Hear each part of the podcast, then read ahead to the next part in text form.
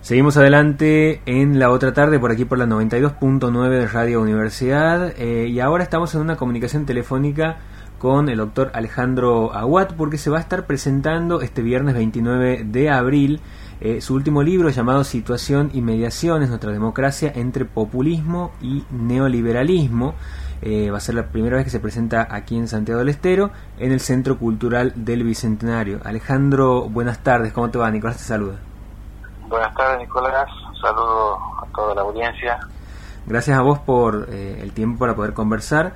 Eh, Alejandro, contame un poco sobre el libro, cómo, cómo se empieza a trabajar esta cuestión de eh, lo que implica el populismo y el neoliberalismo para eh, las democracias y cómo bueno empieza a generarse como el, germen de este libro, ¿no?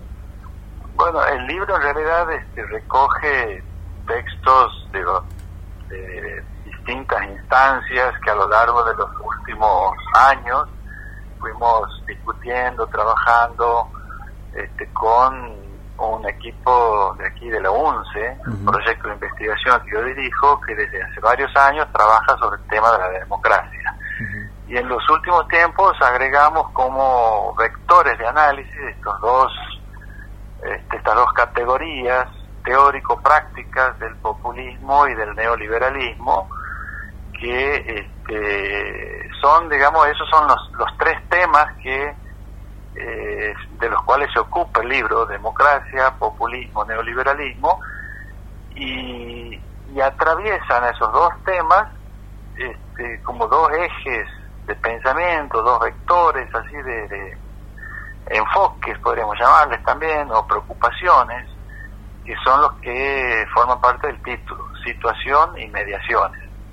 Pero este, el marco en que se producen estos textos es, como te digo, un proyecto de investigación este, con colegas, becarios, investigadores de aquí de la UNCE, en diálogo con otros colegas y otros proyectos del norte grande en general, incluyendo también ahí a Córdoba y Rosario, ampliando un poquito porque la verdad que hace, hace tiempo estamos trabajando en red los proyectos de investigación en teoría política y en filosofía política y, tenemos encuentros periódicos frecuentes. Bueno, en la pandemia fue virtual, pero, pero tenemos mucha interrelación con las universidades y los equipos de investigación de Salta, de Tucumán, Jujuy, La Rioja, Catamarca, Chaco y como te digo se sumaron también Córdoba y Rosario.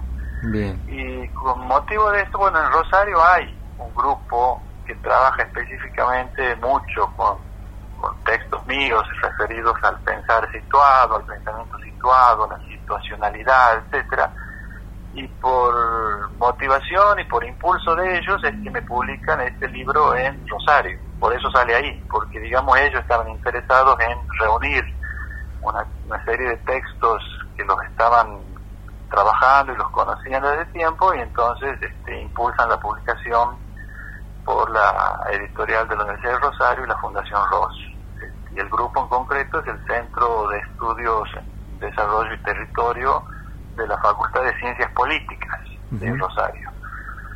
ese es un poco el marco, el contexto, ¿no? en el que surgen estos artículos que, como te digo, son de distintos momentos, distintos años, desde el 2000 eh, 12 o 13 hasta, hasta el 2021. Este, todos están más o menos contextualizados, pero como también son planteos filosóficos, eh, cada uno de estos textos, si bien tienen referencias a algún tipo de coyuntura, todos trascienden la coyuntura, van un poco más allá de, de la coyuntura en la que fueron escritos, porque de lo que se trata es de discutir, analizar el significado, el sentido este, de eh, los conceptos y las categorías con las cuales pensamos nuestra democracia. Esa es la cuestión, ¿no? Disputar los sentidos y en ese particularmente de estas tres palabras, de estas cinco palabras: situación, mediaciones, democracia, populismo y neoliberalismo. Ahora, eh, hablando, me, decías que esto trasciende la, la coyuntura, eh, pero quiero eh, enfocarme particularmente en estas dos palabras, populismo sobre todo y, neoliberalismo, que han estado como muy presentes en este último tiempo, ¿no? Siempre que se habla eh, en, algunos medios de los gobiernos latinoamericanos se habla de gobiernos populistas, se ha mencionado el gobierno de Trump como populista en algún momento, hay como eh, distintas, eh, como que se empieza a diversificar un poco la manera en la que se nombra y, y que representa para cada país, ¿no? Así es, bueno, ahí en el libro nos internamos en varios capítulos en la discusión de estos conceptos. Mi, mi opción conceptual, mi punto de, mi posicionamiento, digamos, teórico frente a esto es que este, el concepto de populismo es el que representa a los movimientos nacional populares en América Latina o a lo que internacionalmente se llaman populismos de izquierda. Para mí no hay populismos de derecha y esto lo digo contra quien este, fue el, el que más seriamente trabajó la categoría de populismo, que fue Ernesto Laclau. Ernesto Laclau dice que sí, el populismo es un modo, una lógica de construcción del pueblo, una lógica de articulación y de construcción de un sujeto de la democracia y que puede ser tanto de izquierda como de derecha. yo ahí sostengo en el libro, en varios también capítulos, que, que no, porque justamente esa lógica de construcción lo que pone en juego es una demanda este, de algún de reparación, de reconocimiento de un sujeto excluido, de reconocimiento, reparación de un daño, de una exclusión, y que por lo tanto, y, una demanda fundamentalmente de igualdad. Entonces, este, populista en el sentido más este, preciso para mí sería este, el sujeto que se constituye, el sujeto pueblo, que se constituye a partir de la articulación de demandas de igualdad o de procesos de igualación. Ahora, el término populista, este, en el uso cotidiano y sobre todo mediático, este, se hace un uso despectivo, se, lo toma como sinónimo de demagogia, eh, de irresponsabilidad o de fascismo, incluso para hablar de, de Trump o de, los, o de las nuevas derechas. Bueno, yo no estoy de acuerdo con ese uso, para eso existen otras palabras. Existe la palabra fascismo, existe la palabra demagogia. este, y creo que es un uso interesado el que se hace mediáticamente y también políticamente, un uso interesado de desprestigiar a justamente a, a la posibilidad de recuperar un sentido de la democracia en donde vuelva a tener centralidad la cuestión del sujeto de la democracia, es decir, el pueblo.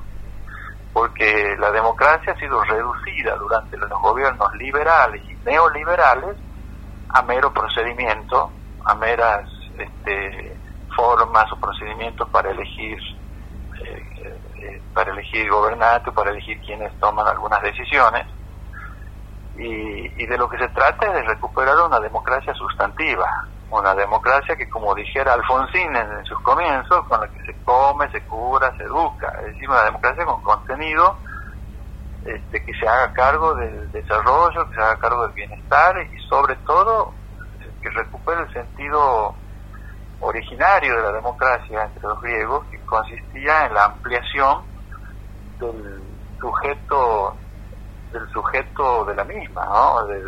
está incluido en su nombre en el nombre mismo de la democracia, demos. Este, no voy a entrar ahora en, el detalle, digamos, etimológico, pero, pero la, eh, digamos, lo que está en discusión con todo esto, con el, con el uso peyorativo del término populismo, lo que está en discusión es si este, seguimos con una democracia formal, vacía, este, procedimental, o recuperamos el sentido originario, sustantivo, en donde la democracia significa un régimen de vida, un régimen de organización de la convivencia, en donde los procesos de igualdad, de igualación, este, amplían cada vez más al sujeto de, de esa comunidad, al sujeto de la comunidad política, y a eso le llamamos pueblo. Así que eso es lo que está en discusión y por eso la contraposición populismo-neoliberalismo. Eh, la afirmación inicial del libro es el populismo es la posibilidad de recuperar una democracia sustantiva y el neoliberalismo es su vaciamiento sustancial. Bien.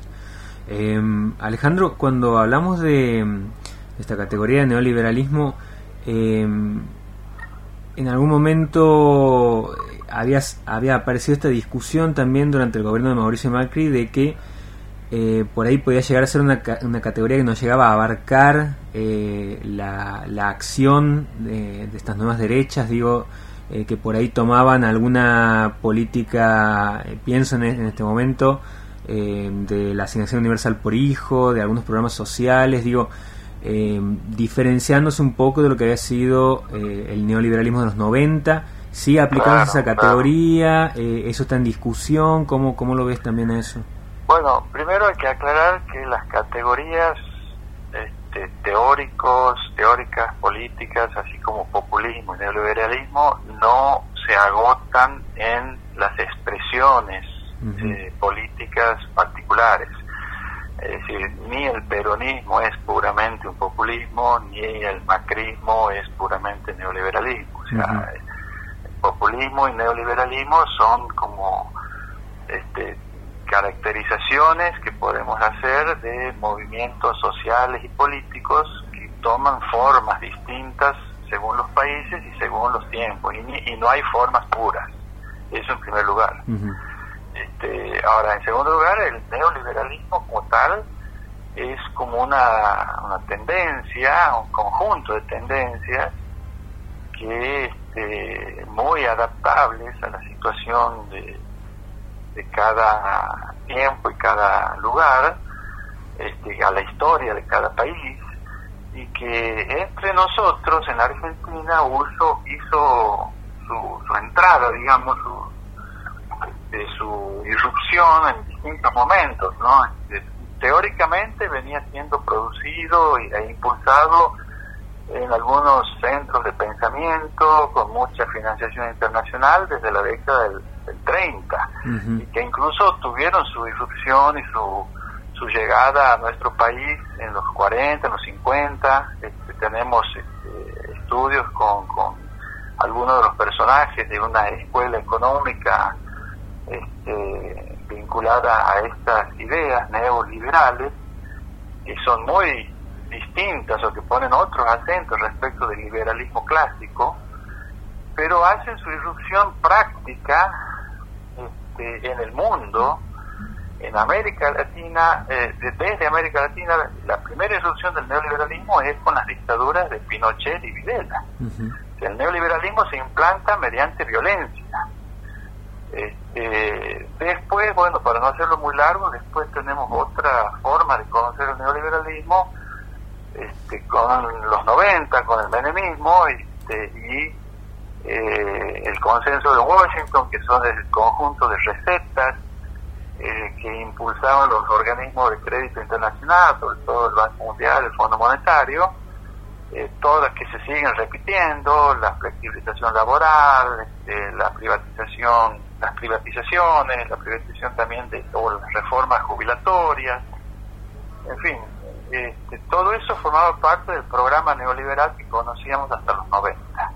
La novedad del macrismo, que es el tercer momento que nosotros conocemos el neoliberalismo, es que el macrismo puso en primer plano eh, los aspectos más este, culturales o de subjetivación, digamos, de, de formación de subjetividades o de identidades, porque el discurso del macrismo ponía en primer plano una serie de características que estaban presentes en estas tendencias neoliberales, pero que recién recién las empezamos a, visualizar más claramente durante los años del macrismo, como el tema del emprendedorismo, eh, la meritocracia, este, el, la, el saber vivir los riesgos, el vivir en riesgo, este, que son, eh, digamos, es un discurso que acompaña las políticas económicas, porque es mucho más que las políticas económicas. ¿no? Se, se, refiere a un modo de construcción del sujeto y del ciudadano. siempre individualista, donde la libertad individual es la que prima, es la que, es la que marca todo el, el sentido este, de, la, convivencia. La, la, sociedad es pensada como un mercado este, y los ciudadanos son consumidores o, mejor dicho, emprendedores, ya no consumidores, sino emprendedores este, que viven en plena competencia. ¿no? El énfasis del neoliberalismo es la competencia, mientras que el énfasis del liberalismo clásico había sido el intercambio en el mercado. Ahora el énfasis se pone en la competencia, en ser competente, ser competitivo, este, con altos grados de exigencia, de autoexigencia, por eso también viene el tema de la autoayuda, porque la la exigencia ilimitada produce mucha frustración porque implica un desconocimiento de, nuestros propios límites. esa, esa, esta tendencia puede tranquilamente coexistir con otras políticas económicas como el sostenimiento de los planes o de la AUH o, o puede coexistir con tradiciones este, contrarias y entre paréntesis, yo ahí también planteo en el libro, en un capítulo que se llama ¿Qué hacer con el neoliberalismo? que, bueno, los movimientos sociales, los sujetos de nuestras democracias, son los que van ensayando distintas respuestas y los intelectuales, los estudiosos, lo que tenemos que hacer es estar atentos a eso y transponernos un poco a la retaguardia de esos esas experimentaciones y no a la vanguardia, este, sino más bien este, aprender un poco de, los procesos de resignificación que llevan adelante este, los sujetos populares. ¿no? Te doy un ejemplo. El, el término emprendedor, que es un típico término del, del discurso neoliberal, y yo creo que de alguna manera fue resignificado por toda la red de movimientos de la economía popular.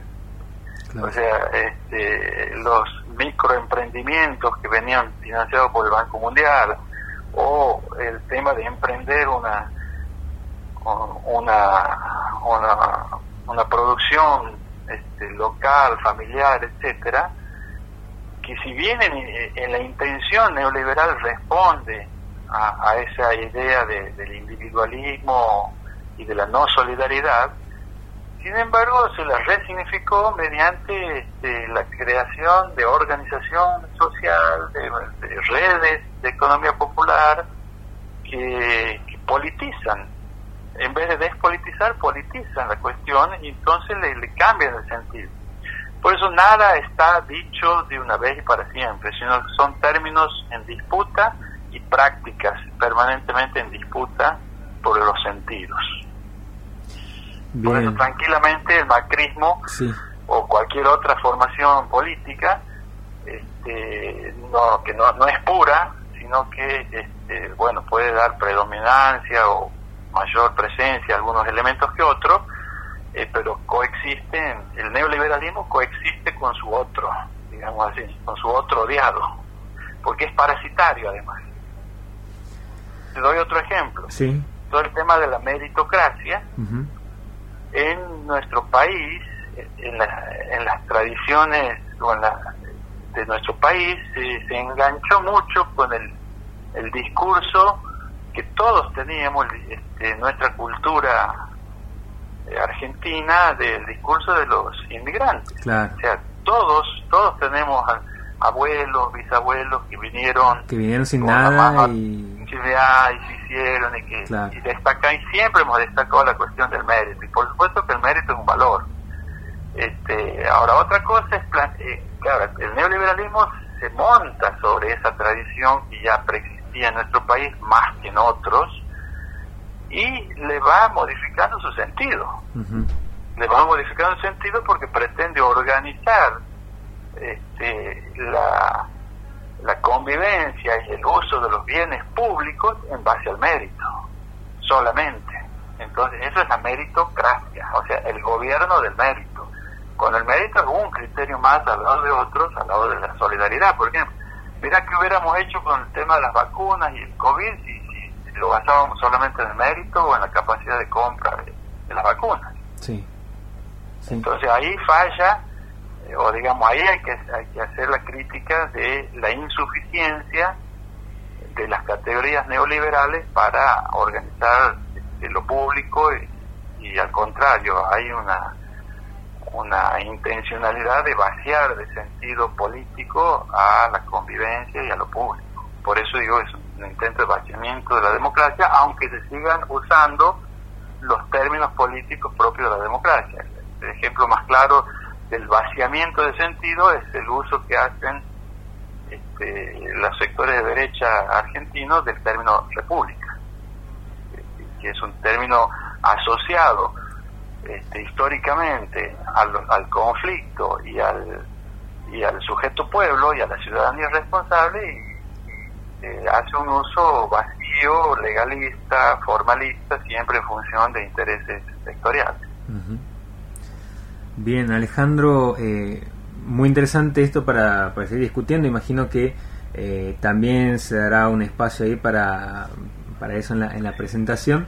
Eh, porque va a ser una... Sí, veo que va a haber eh, varios presentadores, entre ellos Leandro Santoro que aparece aquí, eh, el rector de la UNCE, Héctor, Héctor Paz, Matilde Omil, la doctora Matilde Omil y el doctor Oscar Madueri, que también va a estar ahí presente. Sí, quizás sea el menos conocido. Oscar Madueri es este, el director de la carrera de Ciencias Políticas de Rosario, de la Universidad de Rosario, y uno de los que hace el prólogo del libro. Bien. Bueno, Alejandro, muchísimas gracias por la comunicación.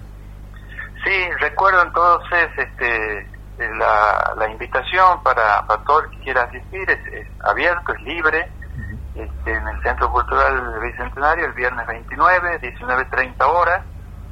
Este, un CTV va a transmitir por YouTube, no sé si lo va a hacer en directo o este, diferido, porque creo que hay problemas de conectividad, pero este, va a estar después seguramente disponible entre los videos de un CTV. Por supuesto, ahí va a quedar subido a, YouTube. Bueno, muchas gracias por la difusión, la entrevista y eh, en el marco de, mi enorme agradecimiento a la Universidad Nacional y al área de comunicación de la universidad. Muchas gracias Alejandro, estamos en contacto. Bueno, hasta la próxima. Hasta la próxima. Chao. Bueno, Ahí conversábamos con Alejandro Aguat eh, sobre esta presentación de este libro llamado Situación y Mediación en nuestra democracia entre populismo y neoliberalismo, que se va a realizar, ahí lo decía muy bien Alejandro recordando, el viernes 29 de abril a las 19.30 horas en el Centro Cultural del Bicentenario y que en caso de que no puedan llegarse hasta el lugar eh, va a haber una transmisión en vivo a través de el canal de UNCE TV, el canal de YouTube de UNCE TV.